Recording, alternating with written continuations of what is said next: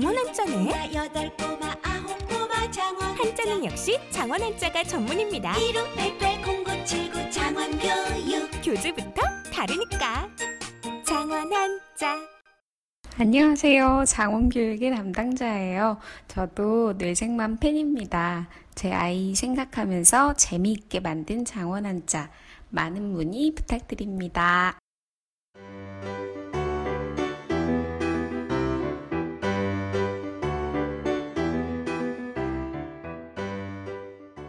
정신과 의사들의 실전 육아 이야기 뇌생맘 클리닉 15번째 방송입니다. 저희 청취자 여러분들께 인사 먼저 드리고 시작할게요. 네, 안녕하세요. 28개월 유리 아빠 정신건강의학과 전문의 허기영입니다. 네, 안녕하세요. 34개월 인우, 14개월 준우 두 아들의 아빠인 김지용입니다. 네, 소아정신과 전문의 손인정입니다. 예, 그리고 저는 22개월 은호 아빠 오동훈입니다. 자, 그 며칠 전에 포항에서 큰 지진이 났다는 뉴스 다들 보셨죠? 네. 그래서 뉴스 보면서 정말 많이 놀랐었는데요. 그 포항 그리고 그 주변에 살고 계신 분들 좀 힘내시고 앞으로는 꼭 안전하셨으면 좋겠습니다. 네. 저도 고모가 포항에 계시거든요. 원래 큰 집이 아, 네. 포항이라서 예. 어, 맞아요. 예. 예, 고모께 막 연락 드렸더니 아 진짜 많이 놀랐다고 그러시더라고요. 예. 정말 얼마나 다들 놀랐을까 싶고요. 피해가 정말 크던데 너무 안타깝습니다. 그 다치신 분들도 빨리 쾌차하셨으면 좋겠고요. 네, 작년에 경주에서 큰 지진이 있었는지 얼마 안 돼가지고 이렇게 포항에서 또 큰 지진이 또 일어나니까 불안이 더 커질 수밖에 없는 것 같아요. 앞으로 추가 피해가 정말 없었으면 좋겠다라는 간절한 마음이 들었습니다. 네, 저는 그때 이제 서울에 있는 카페에서 저희 이제 대본하고 이런 방송 음. 작업들을 좀 노트북으로 하고 있었는데 갑자기 막 테이블이 좀 떨리더라고요. 네. 그래가지고 음. 아, 맞은편 사람 발 되게 심하게 떤다 막 이렇게 생각을 했었는데 좀 이따 단체로 막그 음. 문자들이 와가지고 되게 놀랐어요. 지진 느꼈다는 분들 많이 계시더라고요. 네, 서울에서도 그죠. 그 피해 지역 사진들을 보니까 근데 정말 깜짝 놀랐거든요. 음. 포항 지역 사진들은 그리고 그 뒤에도 여진이 계속 지속되고 있고 이게 우- 일본 같이 막 지진을 자주 겪는 나라하고는 음. 달리 우리나라에서는 경험해 보지 못한 일이 터졌으니까 어, 포항에 계신 분들은 진짜 지금까지도 많이 불안하실 것 같아요. 뭐 예를 들어서 뉴스에서 심지어 이런 말들도 있잖아요. 이번에 생긴 지진이 뭐 더 큰 지진이 오기 전에 전조로 이런 일이 터진 일도 있다. 뭐 맞아요. 예. 예, 그런 말도 있으니까 맞아. 가능성은 낮더라도 거기 계신 분들은 음. 얼마나 좀 무섭겠어요. 네, 그쵸. 참 걱정이 되는데 피해 입으신 분들 얼른 복구되고 앞으로도 피해를 예방하기 위한 확실한 대책이 잘 마련됐으면 좋겠습니다. 네, 맞습니다. 그 지진의 여파로 수능이 일주일 미뤄졌죠. 네. 이게 아마 초유의 일인 것 같은데요. 그 원래 날짜에 맞춰서 아마 컨디션 조절하고 있던 많은 수험생 여러분들께서 많이 당황하셨을 것 같아요. 열심히 준비해 오신 만큼 끝까지 힘내셔서 잘 치르시기 바랍니다. 그리고 그동안 뒷바라지 하느라 고생하셨을 부모님들께서도 정말 수고 많으셨다는 말씀을 전해드리고 싶습니다. 자, 본격적인 방송 시작하기에 앞서서 한 가지 이벤트 알려드릴게요. 저희 네이버 오디오 클립 구독자 수가 드디어 2,000명을 넘었습니다. 와. 아. 아, 여기까지 온 거 다 청취자 여러분들 덕분입니다. 감사하다는 말씀 드리고요. 이렇게 구독자 수가 2,000명을 돌파한 기념으로 저희 애청자분들께 선물 증정 이벤트를 하게 되었는데요. 네이버 오디오 클립 댓글창에 이벤트 참가 방법, 선물 등을 적어 놓은 글 주소를 올려 놓았습니다. 여기서 간단하게 좀 말씀을 드리자면 총 15분께 아이가 자는 옆에서도 저희 내생맘 클리닉 들으시라고 이어폰을 그리고 또 추운 겨울 아이를 따뜻하게 지켜줄 핸드메이드 울 목도리를 드리려고 준비를 해 놓았고요. 이벤트 참여 기간은 11월 20일 월요일부터 24일 금요일 오후 2시까지입니다. 이 기간 동안에 참여해주신 분들을 대상으로 저희가 당첨자를 선정을 하고 당첨되신 분들은 저희 오디오 클립 댓글창에 핸드폰 뒷번호로 공지를 좀 해두도록 하겠습니다. 이벤트에 많은 참여 좀 부탁드릴게요. 네, 뭐 선물은 이미 준비해 놓았으니까 이벤트에 참여를 안 해주시면 어쩔 수 없이 저희 애들이 목도리를 하고 저희가 이어폰을 잘 사용하도록 하겠습니다. 약간 좀 그렇게 되시길 바라시는 거 아닌가요? 예, 부디 그런 일 없도록 많은 청취자분들의 참여를 기다려 보도록 하겠습니다. 목도리가 예쁘더라고요, 되게. 네. 아 약간 본인이 네, 좀 받고 그러게요. 싶은 목도리로 직접 좀 선정을 하신 것 어, 맞아. 같더라고요. 그 상품 선정하셨잖아요. 네. 응. 좀 눈여겨 보시던 상품인 것 같은데, 원래 받고 싶은 거 정하니까. 예, 그럼 본격적인 방송 시작하도록 하겠습니다. 오늘의 사연은 탐욕의 화신 김지용 선생님께 소개를 좀 부탁드릴게요.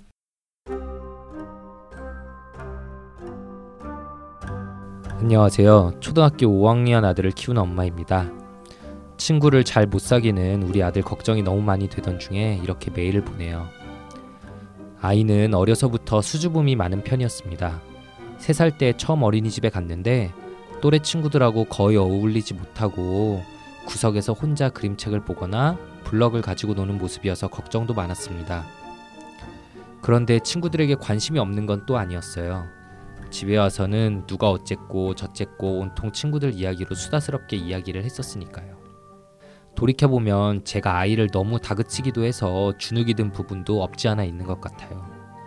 7살 때 새로운 유치원에 보냈는데 새로운 환경에 적응이 힘들어서인지 아침마다 안 가려고 배 아프다고 하는 아이에게 소리를 지르고 혼낸 적이 많았거든요. 그때 몇 달 동안 저에게 얘기를 할 때는 말을 더듬는 모습도 있었는데 걱정했었지만 다행히 몇 달 후에 저절로 없어졌어요. 그런데 그렇게 말을 더듬을 때도 똑바로 얘기해 라며 아이를 나무랐던 것이 이제 와서 너무 후회가 됩니다. 초등학교에 입학한 이후로 같은 반에 한두 명 정도 어울려 지내는 친구들이 있었습니다. 작년에 친해진 친구 둘은 집에 제법 자주 놀러 와서 컴퓨터 게임도 함께하곤 했었어요. 올해는 모두 다른 반이 되고 나서 아이가 외톨이로 지내는 것 같더라고요. 아이에게 누구랑 제일 친하냐고 하면 이름을 한 명 대긴 하는데 다른 엄마를 통해 들어보면 그 아이는 우리 아들과 특별히 친한 건 아니고 리더십 있고 쾌활한 아이여서 누구와도 두루두루 잘 지낸다 하더라고요. 점심시간에 남자아이들이 모두 모여 축구를 할 때도 우리 아이는 교실에 혼자 남아 엎드려 자거나 책을 읽는다고 합니다. 외롭지는 않을까, 마음속으로 우울한 건 아닐까 이렇게 걱정이 되지만 아이 마음을 다치지 않는 선에서 어떻게 도와줘야 할지 모르겠습니다. 이제 올해도 거의 지났고 1년 남짓 보내고 나면 중학교에 가는데 아이가 중학교에서 친구들을 만들고 잘 적응할 수 있을지 걱정이 됩니다. 중학교에서 집단으로 괴롭힘을 한다는 뉴스만 들어도 괜히 마음이 심란하고 걱정이 됩니다. 우리 아이를 어떻게 도와줘야 할까요?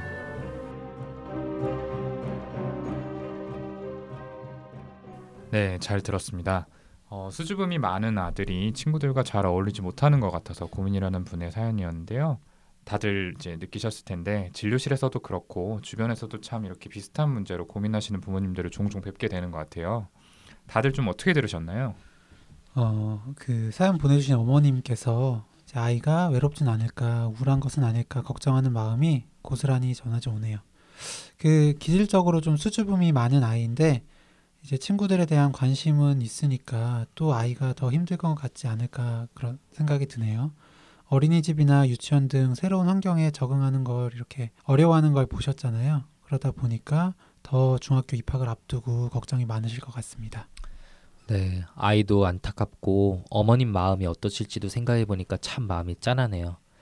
제가 중학생 때 같은 반에 장애가 있는 친구가 있었는데 어머니께서 약사셨어요. 음. 그래서 가끔씩 이렇게 반에 찾아오셔서 친구 괴롭히지 말고 잘 지내달라며 저희 반 친구 모두에게 비타민 같은 것들을 많이 나눠주셨었는데 근데 그래도 그 친구를 놀리던 아이들은 있었어요. 그때는 아 그냥 쟤네 되게 나쁜 애들이구나 이렇게만 생각했었는데 정신과 의사가 되어서 보니까 중학생 때는 어쩔 수 없이 많은 부분에서 미성숙할 수밖에 없는 그런 나이더라고요. 뇌가 기질적으로 완성되지 않은 시기이기도 해서 그렇죠. 뭐 충동 조절, 공감 능력 등이 부족할 수밖에 없었죠. 어, 지금 사연의 아이처럼 외톨이로 지내는 친구들은 분명히 마음 아프긴 하지만 집단 따돌림, 괴롭힘의 대상이 될 가능성이 다른 친구들보다 높은 게 사실이잖아요. 그러다 보니까 어머님 걱정이 크실 수밖에 없을 것 같아요. 네. 아, 근데 이런 친구 관계라는 게 저는 좀 느끼기에 시대가 바뀔수록 점점 더 힘들어지는 영역인 것 같아요. 네. 그리고 사실 저희 어릴 때도 물론 지용 오빠 얘기처럼 그런 일들이 있었지만 음. 근데 그때와 분위기가 또 지금은 또 다르게 엄청 각박하고 또 너무 정말 어떻게 아이가 그렇게 괴롭힐 수 있을까 싶을 정도로 심각한 경우들도 많은 것 같고요. 예. 맞아요. 가끔 인터넷에 뉴스나 사진들 보면 깜짝깜짝 네. 놀라서 그렇죠. 특히 예, 이번 사건들도 그렇고 그죠? 몇몇 일들이 네. 있었죠. 음. 예. 그런 것들이 점점 좀 많아지는 것 같고 예. 그러다 보니까 사연 보내주신 어머니가 말씀하신 걱정의 마음도 충분히 지금으로서는 공감이 되는 것 같아요. 네. 네, 그러니까요. 그러니까 또 요즘 들어 느끼는 게 그 아이들이 이전보다 좀 외형적인 것들로 서로를 평가하는 경향이 커진 것 같다는 건데요. 뭐 외모나 성적, 뭐 운동 실력 뭐 이런 것들은 당연하고 뭐 살고 있는 집이 몇 평인지, 뭐 부모가 타고 다니는 차는 뭔지 이런 것까지 따진다는 얘기를 들었는데 참 마음이 좀 그렇더라고요.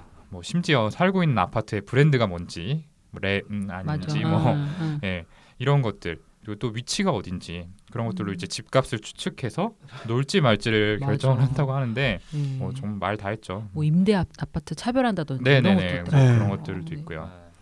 이러다 보니까 자연히 특출난 게 없는 우리 평범한 아이들은 좀 주눅이 들고 소외될 수밖에 없는 환경이 되는 것 같아요. 네. 그리고 아이가 혹시는 이제 따돌림이나 괴롭힘을 당한 건 아닌가 하는 걱정의 마음이 들기도 하는데요. 지금 그렇죠. 예, 지금 네. 그이 부분에 대해서 부모님께서 이제 학교 선생님이나 아니면 뭐 다른 아이들을 통해서 좀 알아보시고 아이한테도 직접 좀 확인하실 필요가 있을 것 같아요. 맞아요. 네. 어, 지금도 가능성이 충분히 좀 있어서 음, 네. 그렇죠. 어, 예, 안전을 좀 살펴봐야 될 것 같은데 사실 근데 그런 질문들을 아이한테 했을 때 아이가 더 어, 자존심 상해하고 더 너무 상처를 받게 될까봐 선뜻 그 말이 어떻게 좀 떨어져야 될지 잘안 떨어진다고 하세요. 예, 많은 부모님들께서 그렇게 말씀하시는데 근데 결국은 그런 대화조차도 편안하게 터놓고 이야기할 수 있는 관계가 되는 게 제일 바람직한데 어, 이제 하루 아침에 그렇게 소통이 잘 되는 거는 어렵겠죠. 근데 그런 질문을 할 때 부모님이 어색해 하시고 어려워 하실수록 아이들도 그 마음을 알기 때문에 마음을 열어서 대답하는 것이 더 어려워질 수 있다는 거. 예, 모두 이제 아시는 부분이겠죠. 어, 그래서 아이한테 혹시 학교에서 누가 힘들게 하거나 속상해 하지는 않니? 이렇게 어떻게 보면 캐주얼하게 물어보시고 어, 아이가 아니라고 한다면 그래 됐다 이럴 건 아니고 예.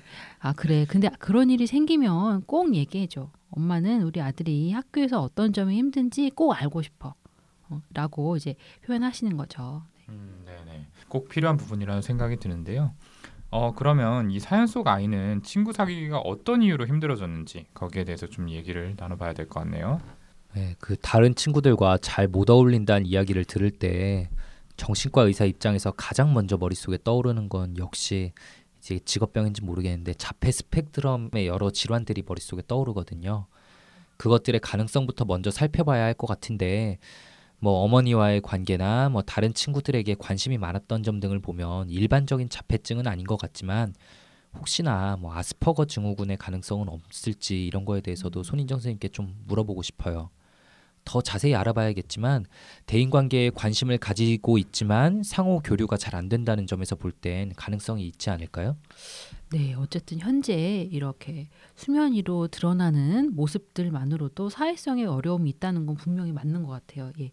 어, 근데 이제 자폐 성향은 보내주신 사연만으로는 좀 판단하기가 어렵겠죠. 예. 어, 자폐 스펙트럼 관련 주제는 언젠가 좀 자세히 다룰 주제로 기약을 하고 오늘은 좀 간단히 설명을 드리면 어, 자폐 스펙트럼 장애는 다양한 맥락에서의 사회적 의사소통이랑 그리고 상호작용의 결함 또 제한된 관심사나 상동 행동을 보이는데 이런 증상들이 발달 초기에 나타난다는 특징이 있거든요. 예. 그리고 언어적, 비언어적 의사소통 기술의 사회적 사용에 지속적인 어려움이 있지만 어, 제한된 관심사나 상동 행동이 없는 경우에는 사회적 의사소통 장애라고 이제 따로 진단을 하기도 합니다. 네. 어, 이 두 가지 경우 모두 깊은 인간관계와 단짝 친구를 만들기가 아주 어렵죠. 음, 네. 일단 그 자폐 스펙트럼 질환의 가능성은 이번 사연만으로는 좀 확실히 판단할 수가 없잖아요. 네. 그러니까 좀 그거보다는 다른 걸 좀 생각을 해보면 제 생각에는 그래도 작년까지는 아이가 반에 한두 명의 친구가 있었고 어 그 뒤에 이제 5학년이 된 이후로 외톨이로 지나게 됐잖아요. 네. 뭐 이제 초반 한두 달 동안 친한 친구를 못 사귀게 된 게 쭉 이어져 오게 된 게 아닌가 그 가능성을 좀 생각을 해봤어요. 음, 네네. 사실 이제 처음에 딱 반에 들어가서 초반에 어느 정도 이제 서로에 대해 탐색을 한 다음 마음 맞는 친구끼리 좀 그룹핑을 하게 되잖아요. 그렇죠. 근데 이제 올해는 그 시기에 아이가 어떤 그룹에도 속하지 못했을 그런 가능성이 있을 것 같아요. 네. 음, 네. 그리고 사연 내용에도 어머니가 쓰신 것처럼 좀 다그치고 혼을 내셨던 양육 방식도 어느 정도 영향이 있겠지만 아마도 아이가 좀 내향적이고 수줍음을 많이 타는 기질을 태어난 그런 부분이 많이 작용을 한 게 아닌가라는 생각이 듭니다. 근데 이런 기질과 성향은 사실 뭐 꼭 억지로 바꿔야 되는 건 아니고 바꾸는 게 이렇게 쉬운 일도 아니잖아요. 그렇죠. 사실 저도 초등학교 시절에는 좀 수줍음이 많고 조용했던 편이라 그래요? 네. 이런 반응이 나올 거라고 생각했는데요. 나만 그런 줄 알았네. 너무 즉각적이라. 네, 너무 즉각적인데 이거 좀 새학년이 되면은 좀 친구들을 좀 어떻게 사귈지 이런 것들을 걱정했던 기억이 좀 나요. 이 사연 보면서 그런 생각들을 했는데 그걸 고쳐보려고 저도 좀 방과 후에 뭐 학교에 남아서 억지로 친구들하고 어울려서 축구도 하고 그랬었는데 음. 잘안 되더라고요. 음. 오히려 더 힘들었던 기억이 납니다. 그러다가 이제 초등학교 고학년 때부터 조금씩 성격이 외향적으로 바뀌기 시작하더라고요. 음. 아마도 사연 속 친구 역시 앞으로 여러 가지 경험을 통해서 성격이 얼마든지 변할 여지는 좀 있다고 생각합니다. 네. 저랑 비슷하네요. 저도 고학년 때부터 좀 음. 바뀌었던 것 음, 같은데. 바뀌기도 하고 그죠. 네. 네네. 네, 그 기질 그리고 타고난 성격이라는 게 확실히 있구나라는 걸 저는 저희 집 아이들을 보면서 많이 느끼고 있는데 첫째의 경우 저랑 정말 닮아서 생긴 것도 닮았고 조심성이 크고 막 수줍음이 많아서 이렇게 친구들하고 어울리게 되는데 시간이 좀 걸리더라고요. 놀이터에 가면 처음 보는 친구들에게도 이렇게 바로 붙어서 막 같이 어울리는 애들도 자주 보이는데 이누는 이렇게 조금 떨어져서 한참 동안 관찰을 하고 한 30분 정도 그냥 쳐다보고만 있을 때도 있어요. 음. 그리고 난 뒤에 같이 노는 걸 시도하더라고요. 근데 이제 둘째인 준우는 그냥 막 달려가서 끼어들어요. 뭐 음. 처음 본 사람들이 있어도. 그래서 아, 타고난 기질의 차이가 한 집안에서도 있구나라는 점을 참 느끼고 있어요. 네, 심지어는 쌍둥이들 사이에서도 다르기도 하더라고요. 네. 그죠? 음. 네, 그리고 이 사연의 아이는 어, 일단은 좀 내향적인 성향이 강한 것으로 보이고요. 네. 그리고 작년까지 꾸준히 한두 명의 같은 반 친구는 있었잖아요. 그죠? 예. 이렇게 친구들을 사귀어 왔다는 점 자체가 굉장히 이 아이의 강점이라고도 볼 수 있을 것 같아요. 여러 친구를 두루두루 사귀지는 않아도 한두 명과는 친밀한 관계를 맺을 수 있고 또 그렇게 해온 적이 더 많았던 거는 아이가 잘해온 거라고 어머니께서 인정해 주시고 아이 스스로도 그렇게 느낄 수 있도록 도와주시는 것이 필요할 것 같아요. 올해는 비록 이렇게 힘들지만 그 전까지는 잘 지낸 시간이 훨씬 많다는 걸 음. 아이가 좀 알았으면 좋겠고요.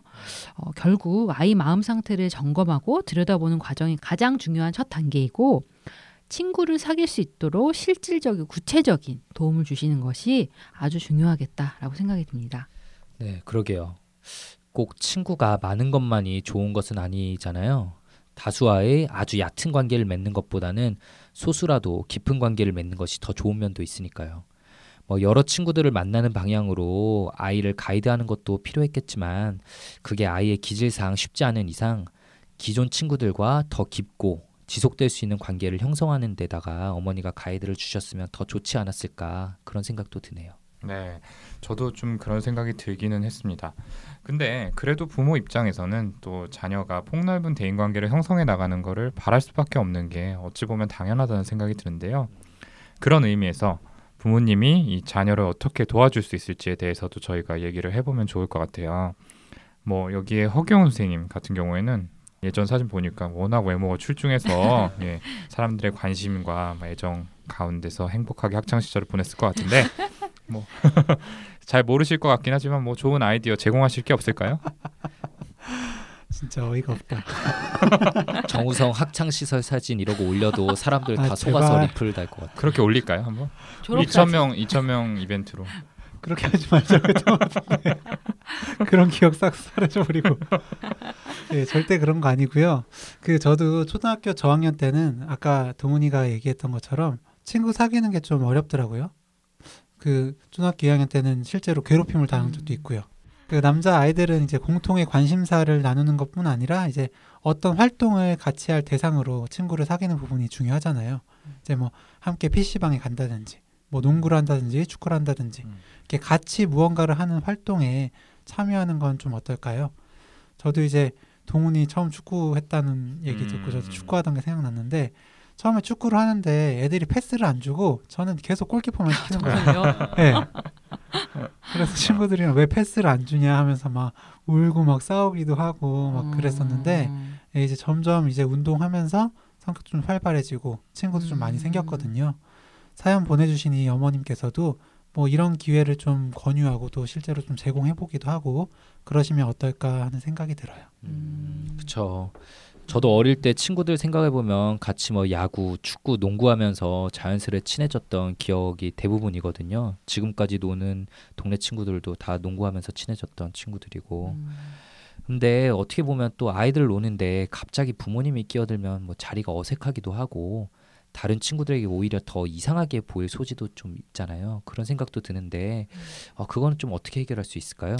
네, 선생님들 이제 아이디어 듣다 보니까 어, 굉장히 또 좋은 방법이라는 생각이 들었어요. 일단은 그런 축구 교실 요즘엔 그런 것들도 음. 많더라고요. 왜냐하면 또 애들이 자발적으로 모여서 놀 시간이 별로 없다 보니까, 네. 네, 그죠.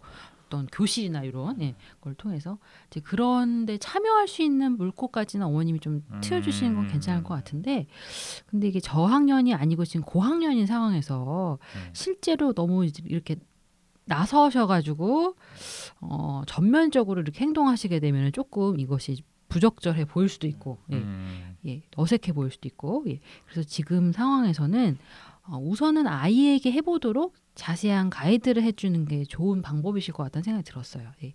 그래서 아이가 내년에 6학년이 되면 같은 반 친구들 하나 하나를 아이가 어떤 아이인지 이렇게 좀 우리 아들이 어떻게 평가하고 있는지 어, 그런 것들을 자세히 들어보시고 성향도 비슷하고 그리고 아이와 어울려 지내면 좋을 것 같은 판단이 드시는 친구를 몇 명 고르셔서 아 이 아이들에게 이렇게 이렇게 다가가 보면 좋겠다라고 구체적으로 가르쳐 주시면 참 좋을 것 같아요. 네.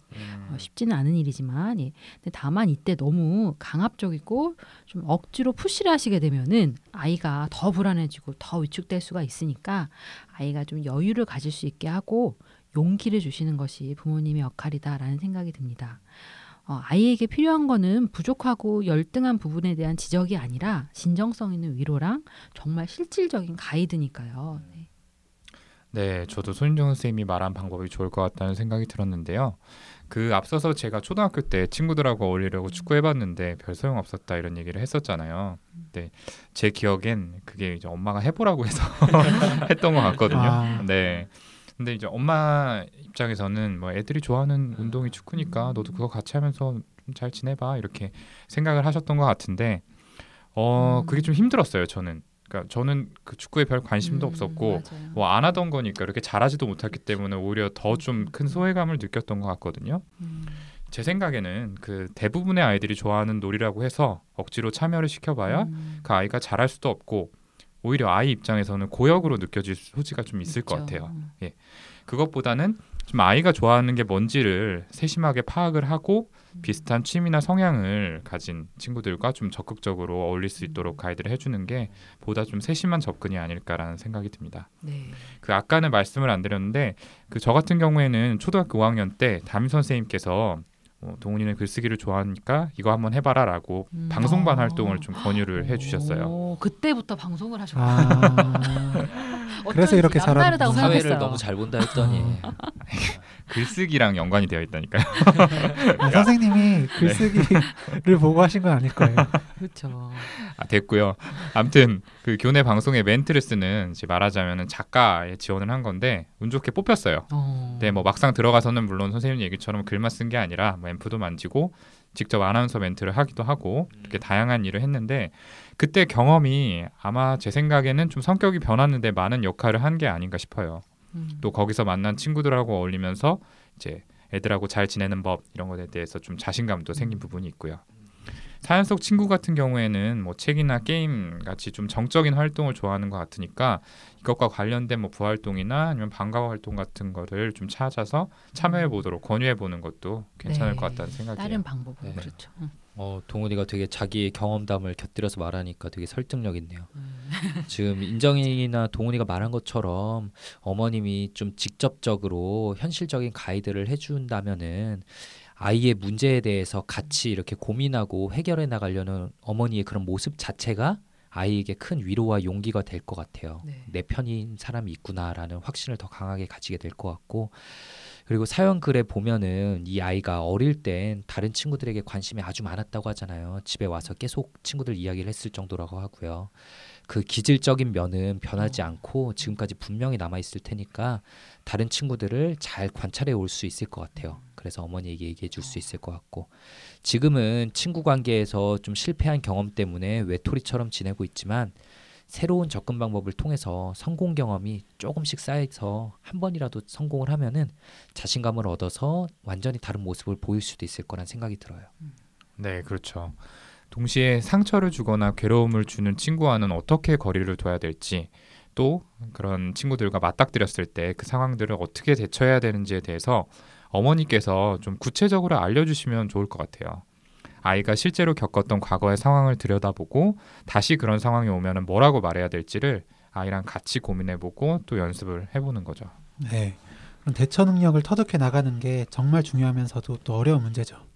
이제 적극적으로 놀리고 막 괴롭히는 그런 가학적인 아이들은 그런 행동을 통해서 이제 당하는 아이가 고통스러워하는 본능을 보는 걸 그걸 통해서 이제 즐거움을 얻게 되잖아요.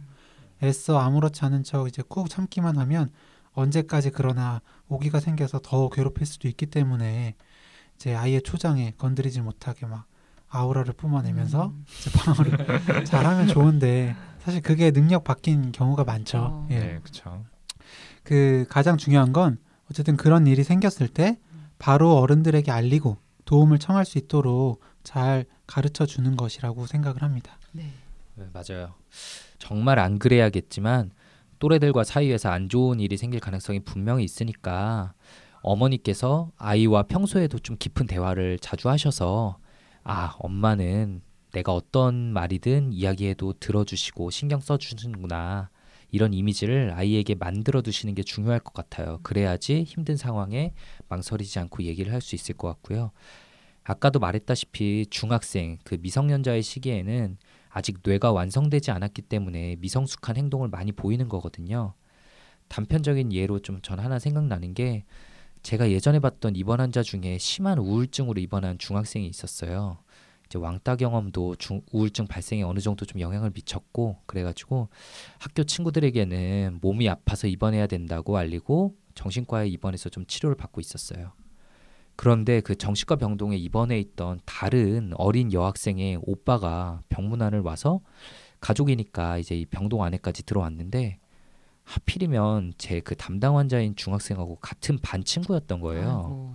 예, 그래서 제가 보던 그 화나가 음. 당연히 이제 패닉에 빠졌죠. 자기 이제 망했다. 아유. 저 친구가 학교에 소문 내고 다니면 음. 자기는 더 따돌림 당할 거다. 큰일 났다. 이러면서 정말 우울해하고 막 울고 이랬어요. 아, 그렇겠네요. 네. 음. 그래서 제가 그 병문안 온 친구를 따로 면담실로 불러서 오랫동안 얘기를 했었거든요.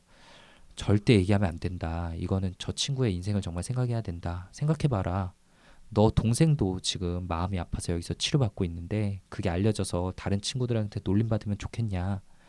제발 저 친구에서 입장에서 한 번만 생각해보고 신중하게 행동했으면 한다. 이렇게 얘기를 했는데 어, 진짜 진지하게 듣고 음. 알겠다고 막 음. 다짐을 하더라고요. 음. 근데 나중에 들으니까 결국 학교에 소문을 다 냈대요. 아유. 저는 정말 배신감을 느꼈는데 주치셨던 그 소아정신과 교수님께서는 애초에 기대도 안 했다라고 얘기를 하시더라고요. 저는 그 반응을 보고 깜짝 놀랐었는데 음. 그 교수님은 어. 아, 그냥 그럴 수밖에 없는 음. 나이라고 뇌가 덜 컸다고 나중에 자기도 후회할 거다 이렇게 어. 얘기를 하시더라고요. 음. 네. 그때 일 기억나네요. 음. 결국 소문을 다 냈었군요. 네. 네. 그 방금 지용이 형이 얘기한 그 어머니께서 아이와 평소에도 깊은 얘기를 많이 해 두시라 이 말이 정말 좋은 조언이 아닐까 싶네요. 저는 좀 마지막으로 드리고 싶은 말씀이 아이가 친구에 대한 관심이 많다고 해서 이제 친구 사귀는 데에 대한 이제 어떤 욕구가 있을 거라고 생각을 하긴 했었지만 원래 그냥 내향적인 기질에 혼자 노는 것을 더 편안해하는 아이는 아닐까 또 한 번은 확인을 해보시는 건 어떨까요? 이제 아이가 정말 친구를 사귀지 못하는 게 아이에게 힘든 일인지 그런 것도 좀 물어보셨으면 음. 좋겠고요. 어. 어, 물론 이제 친구 사귀는 게 어렵니? 혹시 문제가 있니? 처럼 이제 닫힌 질문으로 시작을 하시면 아 친구는 꼭 사귀어야 하는 거고 못 사귀면 잘못하는 거구나 라는 좀 부정적인 생각이 들 수도 있을 것 같거든요. 그냥 이제 아이는 스스로는 괜찮은데 어른의 기준에 맞춰서 아이에게 친구 사귀기를 강요하면 음. 그것도 아이한테는 스트레스가 될 것 같아요. 네, 그렇죠. 예. 물론 아이가 친구 사귀고 싶은 마음이 크고 지금 상황을 힘들한다면 앞서 이제 저희가 조언 드린 것처럼 아이를 충분히 도와주시면 될 것 같고요. 네, 좋습니다. 이 정도로 좀 이야기는 마무리해 보도록 할 텐데요. 오늘도 많은 부모님들께서 공감하실 수 있는 좋은 사연 보내주신 사연자분께 감사의 말씀을 전합니다. 그러면 15번째 방송은 여기서 마치고 저희가 19번째 방송에서 다룰 주제를 공지해 드리도록 하겠습니다.